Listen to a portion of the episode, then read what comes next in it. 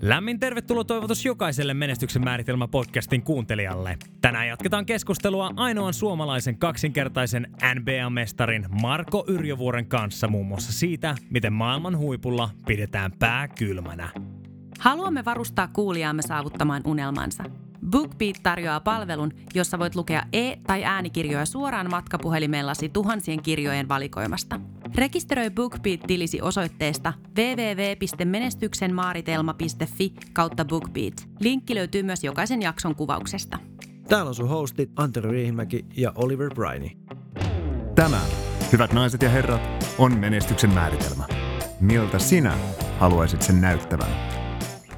Tänään Suomen menestyksekkään fysiikkavalmentaja Marko Yrjövuori kertoo muun muassa siitä, miten NHLään ja NBAhan oikein pääsee töihin.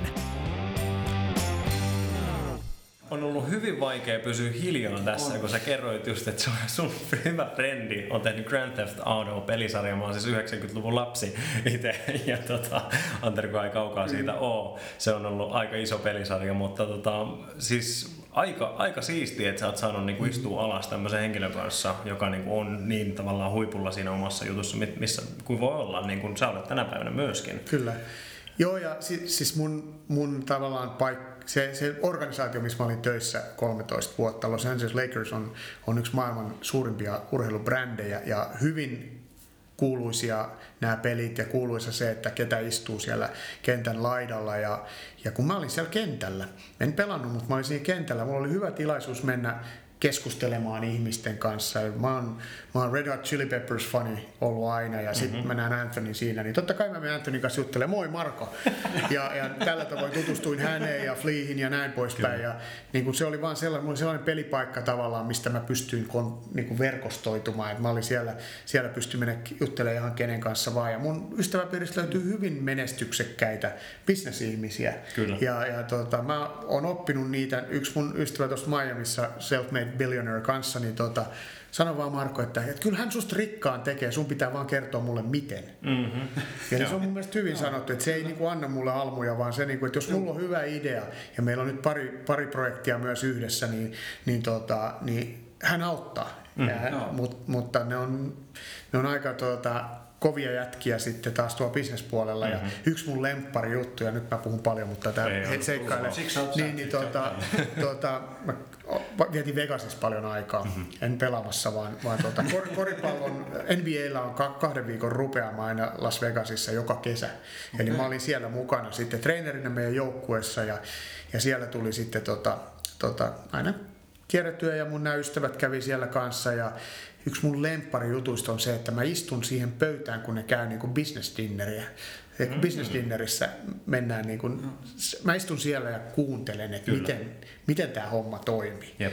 Ja kun mä aina sanon suomalaisille startupille, kun ne soitti mulle, että joo, että voidaanko ottaa Skype niiden kanssa. Mä sanoin, että ette voi. että jos, ette, jos ette ole rahaa ostaa, ostaa lentolippua, lentää sinne ja tarjota niille Starbucksissa kahvit, niin unohtakaa yep. koko juttu. Kyllä. Kun se ei vaan, se Skypellä se maailma ei pelitä, pelitä tolla mm, tavoin. Niin se, se, on niin Kyllä. mahtavaa olla siellä, seurata sitä. Ja, ja ne sano, tämäkin sanoi mulle, tämä Bill, ketä mun, meistä tuli ihan, ihan valtava hyviä ystäviä ystävä, niin se, se sanoi, että Marko, että first you learn the names of the kids and the wife, then you talk business. Kyllä. Eli no. siellä, siellä pitää niin kuin henkilökohtaisella tasolla ensin niin kuin tuntee ihminen tai niin kuin tutustuu no. ihmiseen ja sitten vasta puhutaan bisneksestä. Yep. Ja no. tämä oli sellainen niin kuin täysin uusi, niin kuin, kun en mä ole mikään bisnesmies, mutta ihan täysin uusi tapa niin kuin koht, niin kun lähtee asioita tekemään. Ja, ja nyt Juh. mä oon oppinut, mä käytän sitä samaa hyvin paljon itse. en, mm-hmm. en mitenkään teennäisesti, mutta mua kiinnostaa se ihminen. Joo, joo. mä, mä, mulla mun yhtiökumppanin kanssa meillä oli filosofia, että mulkkujen kanssa ei tehdä töitä. Kyllä. Eli mulla voi olla maailman kallein urheilija ja, ja vaikka mitä, mutta jos se, jos se ei arvosta mua tai se on mulle inhottava, niin en mä semmoisen kanssa rupea töitä tekemään. Ei, Koska se jokaisen raha on tietysti saman arvosta ja mieluummin mä teen ihmisen kanssa, kenestä mä tykkään töitä. Hmm. Ja se on ollut mun filosofia. Mulla ei ole yhtään, kuunnelkaa kaikki mun asiakkaat nyt, mulla ei ole yhtään, yhtään innoittavaa asiakasta, että mä tykkään teistä kaikista. Kyllä. No mun on pakko kysyä, sä sanoit tämän, tämän tota, niin kuin pohjoisessa sanotaan, mistä mulla on suku, mulukku sanan, niin mm-hmm. tota, miten sä oot itse, onko, onko sulla ollut kuitenkin, sä oot ollut maailman huipulla siinä, mitä mm-hmm. sä teet, ja, ja sä, sä oot siellä edelleen, sä, sulla on kaikki se tietotaito, sulla on ne kontaktit, ää, sä hengailet vierailet ihmisten kanssa, istut kahvipöydässä, jotka on luonut Grand Theft Auto, Auto-sarjan. Miten sä oot pitänyt itse niin sanotusti niin kuin? Joo, ky- kyllä se, niin kuin mä, se on aika toi itsekritiikki tai itse semmoinen itsensä arviointi on kanssa tosi tärkeää ja kyllä mä yhdessä vaiheessa huomasin, että en mä mikään mukava ihminen ollut siinä, mutta mä vaan, se, oli, se oli vaan se työrupeama, kun me tehtiin paljon paljon töitä ja, ja ihmiset ei välttämättä ymmärrä. Joku on ollut jääkiekko, jääkiekko tuota pukuhuoneessa ja tietää mikä adrenaliinimäärä siellä, mikä testosteronimäärä, mutta koittakaapa NBA-pukuhuonetta, mm-hmm. kun siellä sitten tulee vielä rasistiset vitsit ja niin poispäin, kaikki mm-hmm. nämä siihen mukaan. Et että siellä pitää olla, niin kuin mä sanoin, siellä pitää olla todella paksu nahka, että siellä pärjää. Joo. Ja sä et voi ottaa henkilökohtaisesti. Siellä on isoja miehet, mä oon nähnyt, kun rupeaa itkemään. Ja tota, siellä ei voi ottaa henkilökohtaisesti näitä juttuja. Se on kiva, kun voitetaan. Silloin kaikilla on kiva, mutta silloin kun hävitään, niin silloin, silloin niin kuin, sit vasta niin kuin the shit breaks loose mm. sillä tavoin, että sit, sit vasta ne todelliset minät sieltä tulee ulos. Kyllä. Ja kyllä välillä oli sellainen, sellainen itselläkin, että hetkinen, että miten mä nyt oikein ihmisille puhun, että eikö mä voi nyt niinku, kyllä mä oon aika kiltti ihminen pohjimmilta niin, että mennään takaisin vähän sinne, sinne ja, ja, ja, kyllä nyt, nyt tota, kyllä mä aika hyvin, mutta ei se aina helppo ollut. Silloin, oli paljon glamoria ja paljon, paljon tota, rahaa ympärillä ja, ja hienoja autoja ja hienoja naisia ja niin poispäin mm-hmm. ympärillä, niin kyllähän se välillä oli sellainen, että piti vähän nipistää itseä, että ei helvetti, mm. missä mä nyt oikein olen. Kyllä. Paimiosta mä lähdin. Mm. Mutta se on aika, aika aika glamoria elämää. Siellä ihmiset tekee, nämä pelaajat tekee kymmeniä miljoonia dollareita. Se on niin kuin käsittämättömiä rahasummia. Ja mä oon nähnyt, kuinka niin lähtee mopo käsistä. Mm. No. Mä oon tota, se jätkä, kun vie aina tänne romantiikan puolelle nämä mm-hmm. keskustelut. Ja tota, sun ei tarvi sanoa, jos sä haluat, mutta mua kiinnostaa se, että sä sanoit tuossa, että teillä oli mielenkiintoinen dynamiikka, että sun silloin, silloin vaimo, joka oli silloin tyttöystävä, kun sä lähdit, niin hän oli 20 ja tietysti sitten äh, sulla oli kova drive päällä siellä näin poispäin ja, ja sulla alkoi menestys sitten kasvamaan. Oliko teidän helppo kuitenkin mennä sitä matkaa? Oliko sun helppo ottaa hänet tavallaan siihen sun menestyksen matkaan mukaan vai, vai miten sä itse koet sen asian? No tietystikin se on alusta saakka, hän tiesi mihin hän lähti vai tiesikö, en ole ihan niin, varma, niin, en ole ihan varma. mutta tota, kyllä siinä, totta kai siinä oli omia haasteita ja hänellä oli oma ura, hän kävi collegein siellä ja hän loi omaa uraa siellä, mutta sitten ei ollut muuta vaihtoehtoa kuin jäädä lasten kanssa kotiin, kotiin sitten. Me sovittiin, että 12 vuotta niin kun hän tekee sitä ensin ja sitten mä otan, otan tota vähän no, enemmän niin. vastuuta. Ja niinhän siinä vähän on käynytkin. No. Kyllä mä vieläkin reissaan paljon, mutta, mutta tota, kyllä, se, kyllä siinä oli, kyllä meillä on ollut helvetin rankkoja aikoja. Mm, ja, ja me ollaan siis, kaikki ei aina ollut niin hyvin. Mehän oltiin rahattomia ja mm. lähes kodittomia ja, ja näin poispäin. Että kyllä siinä, oli, siinä vaiheessa tarvittiin tukea toisiltamme. Et, et, eikä, meillähän oli silleen mahtava, mahtava tilanne, että Suomeen voi aina tulla takaisin. Kyllä. Mm. Siellä on paljon ihmisiä, jotka ei voi mennä kotimaahansa takaisin. Näin. Tai, tai se on niinku ei pysty vaan mene kotiin. Tai joko siellä, on, siellä voi olla vaikka sotatila tai siellä on niin valtava köyhyys, että, että sekin se peruspalkka tai minimipalkka USAssa on heille niin kuin mahtavaa. He voi lähettää jopa siitä rahaa kotiin. Mm. Eli meillä ei ollut koskaan sellaista, että nyt ei voida lähteä. Jep. Ehkä se ego, ego oli vähän sellainen, että en ihan helposti luovuta. Tietysti se oli, että moni sieltä olisi voin kertoa, olisi lähtenyt pois, mm-hmm, pois jo ni, niin kuin niiden kokemuksien kautta, mutta mut kyllä me oltiin aika, aika home team, me oltiin siis home teamiksi, me sitä kutsuttiin. Mm. Ja, ja tota, home teamiksi me sitä kutsutaan vieläkin. Ja, ja, ja eikä voi kertoa, että on ollut helppoa tulla tännekään. Jep, varmasti, kyllä. Tota, ähm, no sä mainitsit ton, niin että monet, monet siellä kun menestyy, voittaminen on kivaa, mutta kuitenkin se, se pohjalla käydään joskus, niin mm. mitä, mitä ohjeita, mitä vinkkejä sä antaisit ihmisille, jotka on siellä pohjalla, jolla on kuitenkin drive, jolla on unelmia elämässä? No totta kai realistiset tavoitteet pitää olla. että monet lähtee pilvilinnoin maalaamaan tai, tai uskoo jotain juttuja. Siis kyllä, kyllä se pitää, niin kuin faktat pitää ja kannattaa ensin selvittää, ettei tee turhaa itselleen niin kuin sellaista unelmaa, mitä ei pysty koskaan toteuttamaan. Mulle soitti joka viikko joku, että Marko, mä haluan samaan duunin kuin sinä. Mä sanoin, että se on valtavan vaikea. 9-11 jälkeen niin kuin viisumeiden saaminen esimerkiksi Yhdysvaltoihin oli täysin mahdotonta. Mm. No. Eli, eli se, että sä saat työviisumin sinne, niin se oli jo niin, kuin niin iso este, että se voi olla sen unelman esteenä. Kyllä, joo.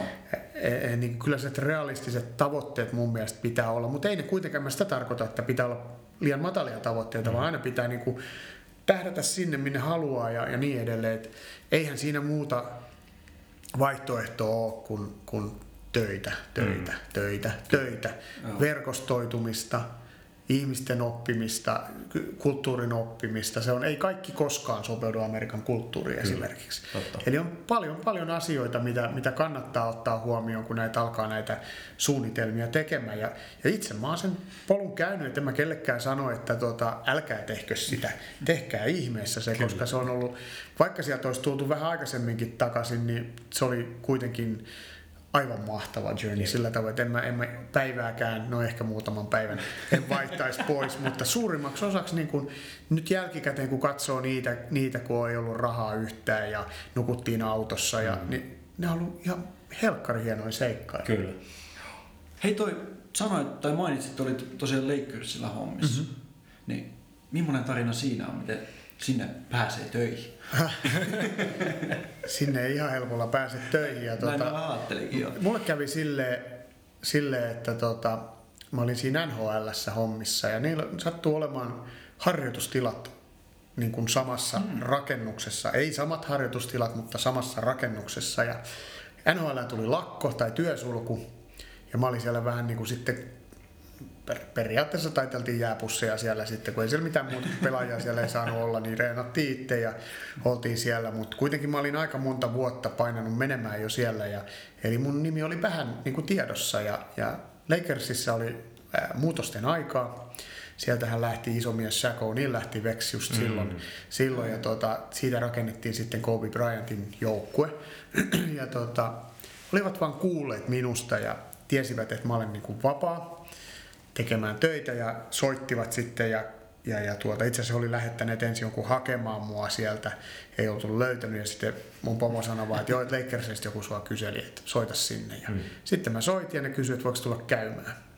Ja mä menin käymään sitten ja, ja siellä oli sitten tämä mun pomo, hyvin legendaarinen NBA-trainer Gary Vitti oli siellä Vitti. Se oli hyvä, kun Gary Vittillä oli, alkoi olla eurooppalaisia minä ja sitten oli semmoinen skotti siinä, niin hän oli Gary Vitti silloin, kun me tavattiin, mutta sitten siitä tuli Vitti myöhemmin, kun hän on italialaista, italialaista per, perheestä. Niin anyways, niin siellä se istui ja sitten, sitten tota, iso sormus sormessa ja puhun nyt mestaruussormuksesta ja, mm.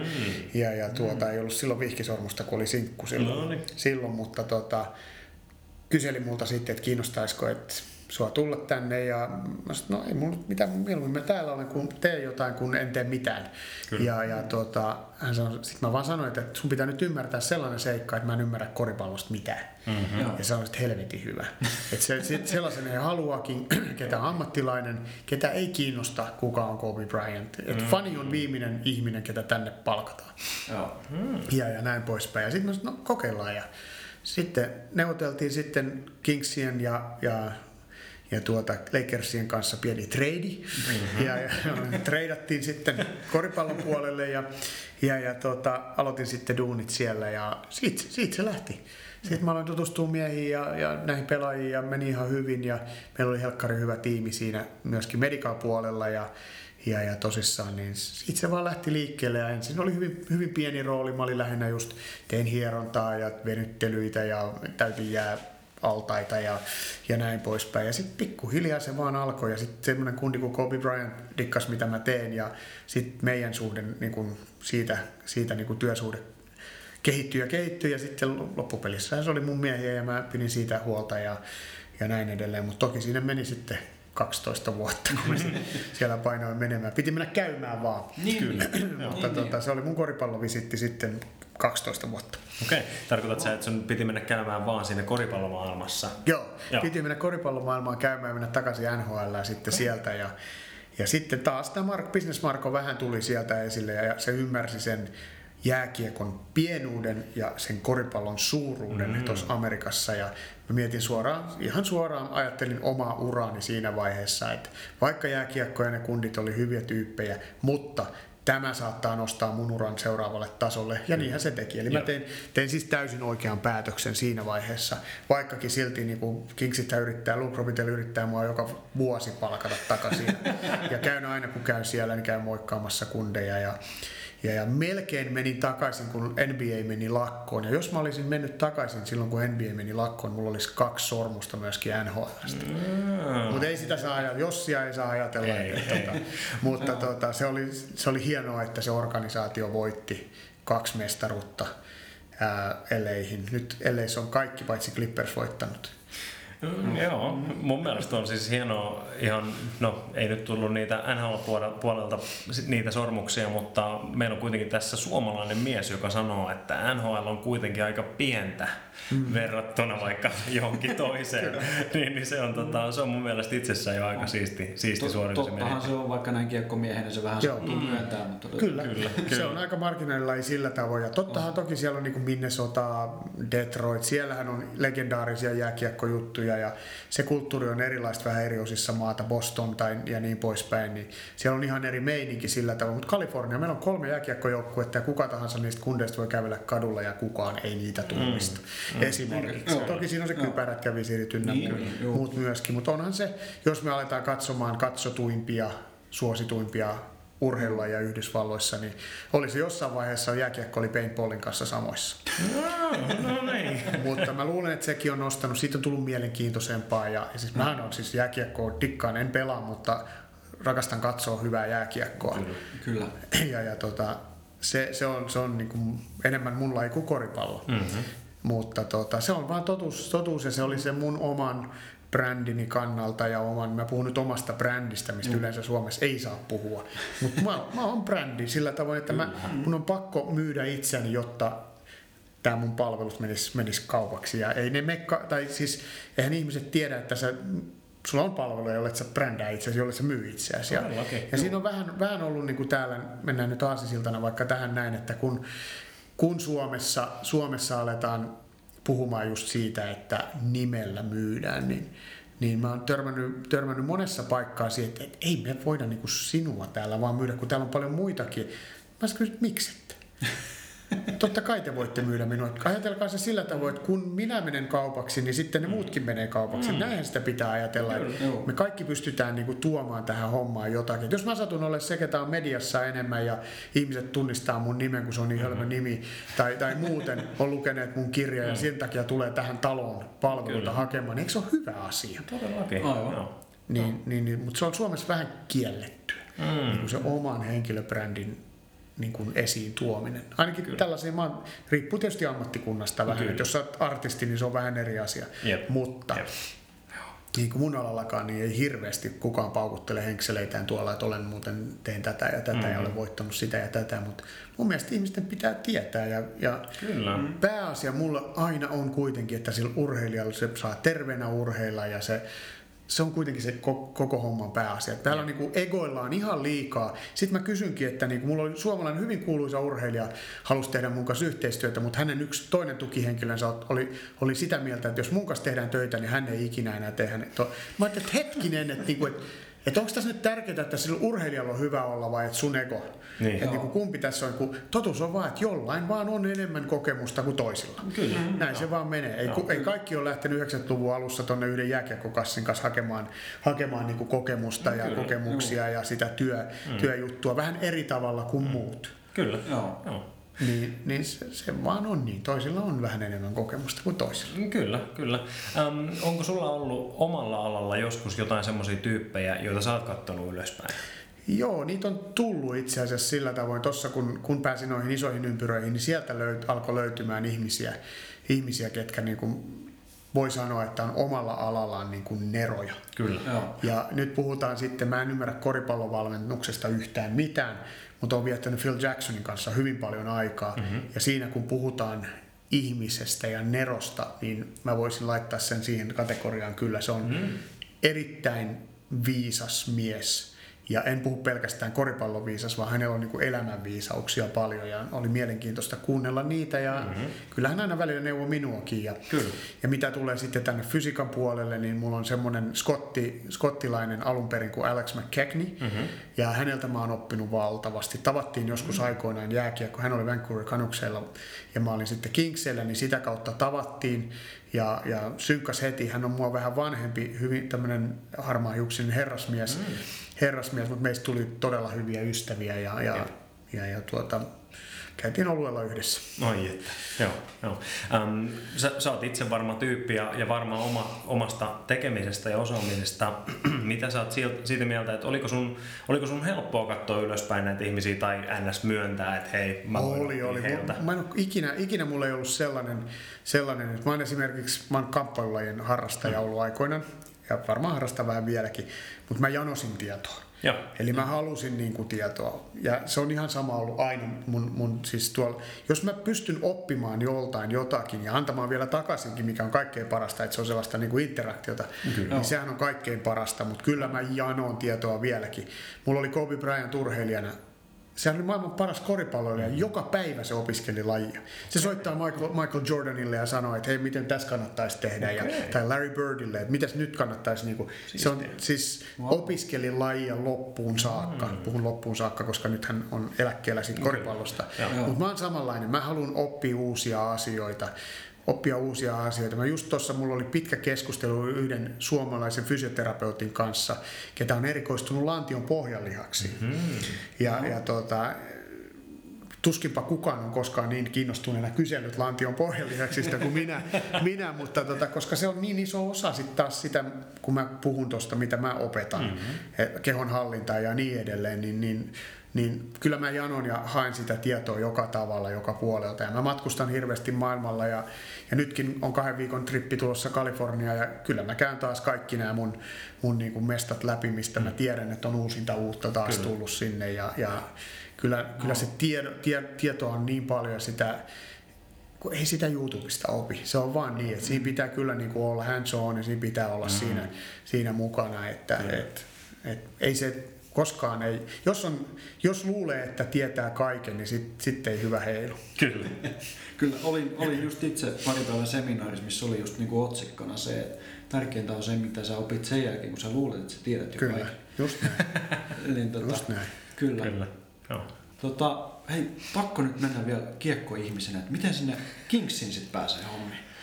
No, ei sinnekään varmaan helpolla pääse, mutta kyllä siinä kävi vähän sillä tavoin meikäläisellä, no Tuuri on, mä sanon, että Tuurilla tässä ei ollut mitään tekemistä minkään kanssa, mutta kävi sillä tavoin, että mulla, mulla oli sitten, tein näitä mun hoitoja ja systeemejä niin yhdessä klinikassa ja sinne sitten sattui muutamia eurooppalaisia pelaajia ja sitten kävi sellainen säkä vielä, että siinä Kingsessä siihen aikaan, vaikka ei enää olekaan pitkään aikaa ollut, oli suomalaisia. No. Ja sitä kautta, mä en tosin tuntenut heitä, Olli se Olli oli siinä ja näin poispäin. Ja en heitä sen enempää tuntenut, mutta sieltä varmaan sitten oli pikkusen niinku sinne korviin ka- kantautunut sitä viestiä, että on muuten suomalainen kundi, kun osaa hieroa ainakin helkkari hyvin, jollei okay. muuta. muuta. Ja tuota, sitten yhtenä päivänä se vaan, niin kuin, mä olin taas verkostoitunut, kävin peleissä ja kävin aina moikkaamassa ihmisiä mm-hmm. ja, mm-hmm. ja ne on hyvin suljettuja alueita, mutta sitten tietty pelaajien kautta mä sain vähän accessia semmoisiin paikkoihin, mihin ne ihan kaikki päässeet. Okay. Ja tutustuin heidän silloiseen, silloiseen pää, päätreeneriin ja, ja hän on myöskin eläkkeellä nyt, mutta hänestä tuli sitten mun pomo. Hän soitti mulle yhtenä päivänä, että tuisitko kokeilemaan heidän tonne ää, harjoitusleirille. Mm-hmm. Että no. et, on ihan kokeiluluontoinen juttu ja mä pistin saman tien kaikki, perutin kaikki asiakkaani mm-hmm. ja menin kahdeksi viikkoa sinne. Wow. Ja ei edes kaksi, kahta viikkoa tarvinnut olla, kun ne palkkas mut jo, et sinne niin wow. Niinku, ne dikkas minusta Joo. ja pomo tykkäs minusta ja sitten, sitten tota, varmaan saivat mut niin helkkari halvalla kanssa, kun en mä arvaa, niin silloin niin, ymmärtänyt niin, vielä, mutta mut silti I was in. Mm-hmm. Se, se oli mun ensimmäinen niin kun, huippujoukkue, missä mä tein töitä. Joo, joo. No. Äh, oliko, oliko tota, no sä sanoit, että sulla oli asiakkaita siinä kohtaa, niin, niin olit sä niin tavallaan tehnyt yksityisenä vai miten? Joo, mä olin, okay. se olin siis yksityisyrittäjänä, mä vuokrain, vuokrasin, mä vuokrasin tuota semmoisesta urheilukiropraktikkotoimistosta huonetta, okay. missä mä pystyin tekemään sitten terapiaa. Mm-hmm. Ja, ja se lähti sitten pikkuhiljaa siitä yhtäkkiä, mä tajusin, että mulla on kolme viikkoa listat täynnä. Okay, että ne tosissaan dikkas siitä, mitä mä tein. Wow. Että mä oikeasti osuin niinku hyvään markkinarakoon siellä siinä, siinä vaiheessa ja, ja yhden miehen puljuna niin kun tulin ihan mukavastikin toimeen. Et, et varmaan otin jopa vähän takkiin siinä, kun menin Kingseihin töihin, mm-hmm. mutta sitten se tietysti maksoi takaisin, takaisin aika nopeastikin. Mutta mut tota, olin siis ihan yksityisyrittäjänä siellä, laitoin oman puljun pystyyn. Joo. Ja, ja. Kyllä. Kiitos, että kuuntelit Menestyksen määritelmä podcastia. Seuraavassa jaksossa Marko The Finn Yrjövuori antaa hyödyllisiä vinkkejä verkostoitumiseen. Muista rekisteröidä BookBeat-tilisi osoitteessa www.menestyksenmaaritelma.fi kautta BookBeat. Saat kahden viikon kokeiluajan maksutta. Jätä tykkäys, kommentti tai arvostelu, jotta muutkin voivat löytää podcastin. Me kuullaan taas ensi jaksossa.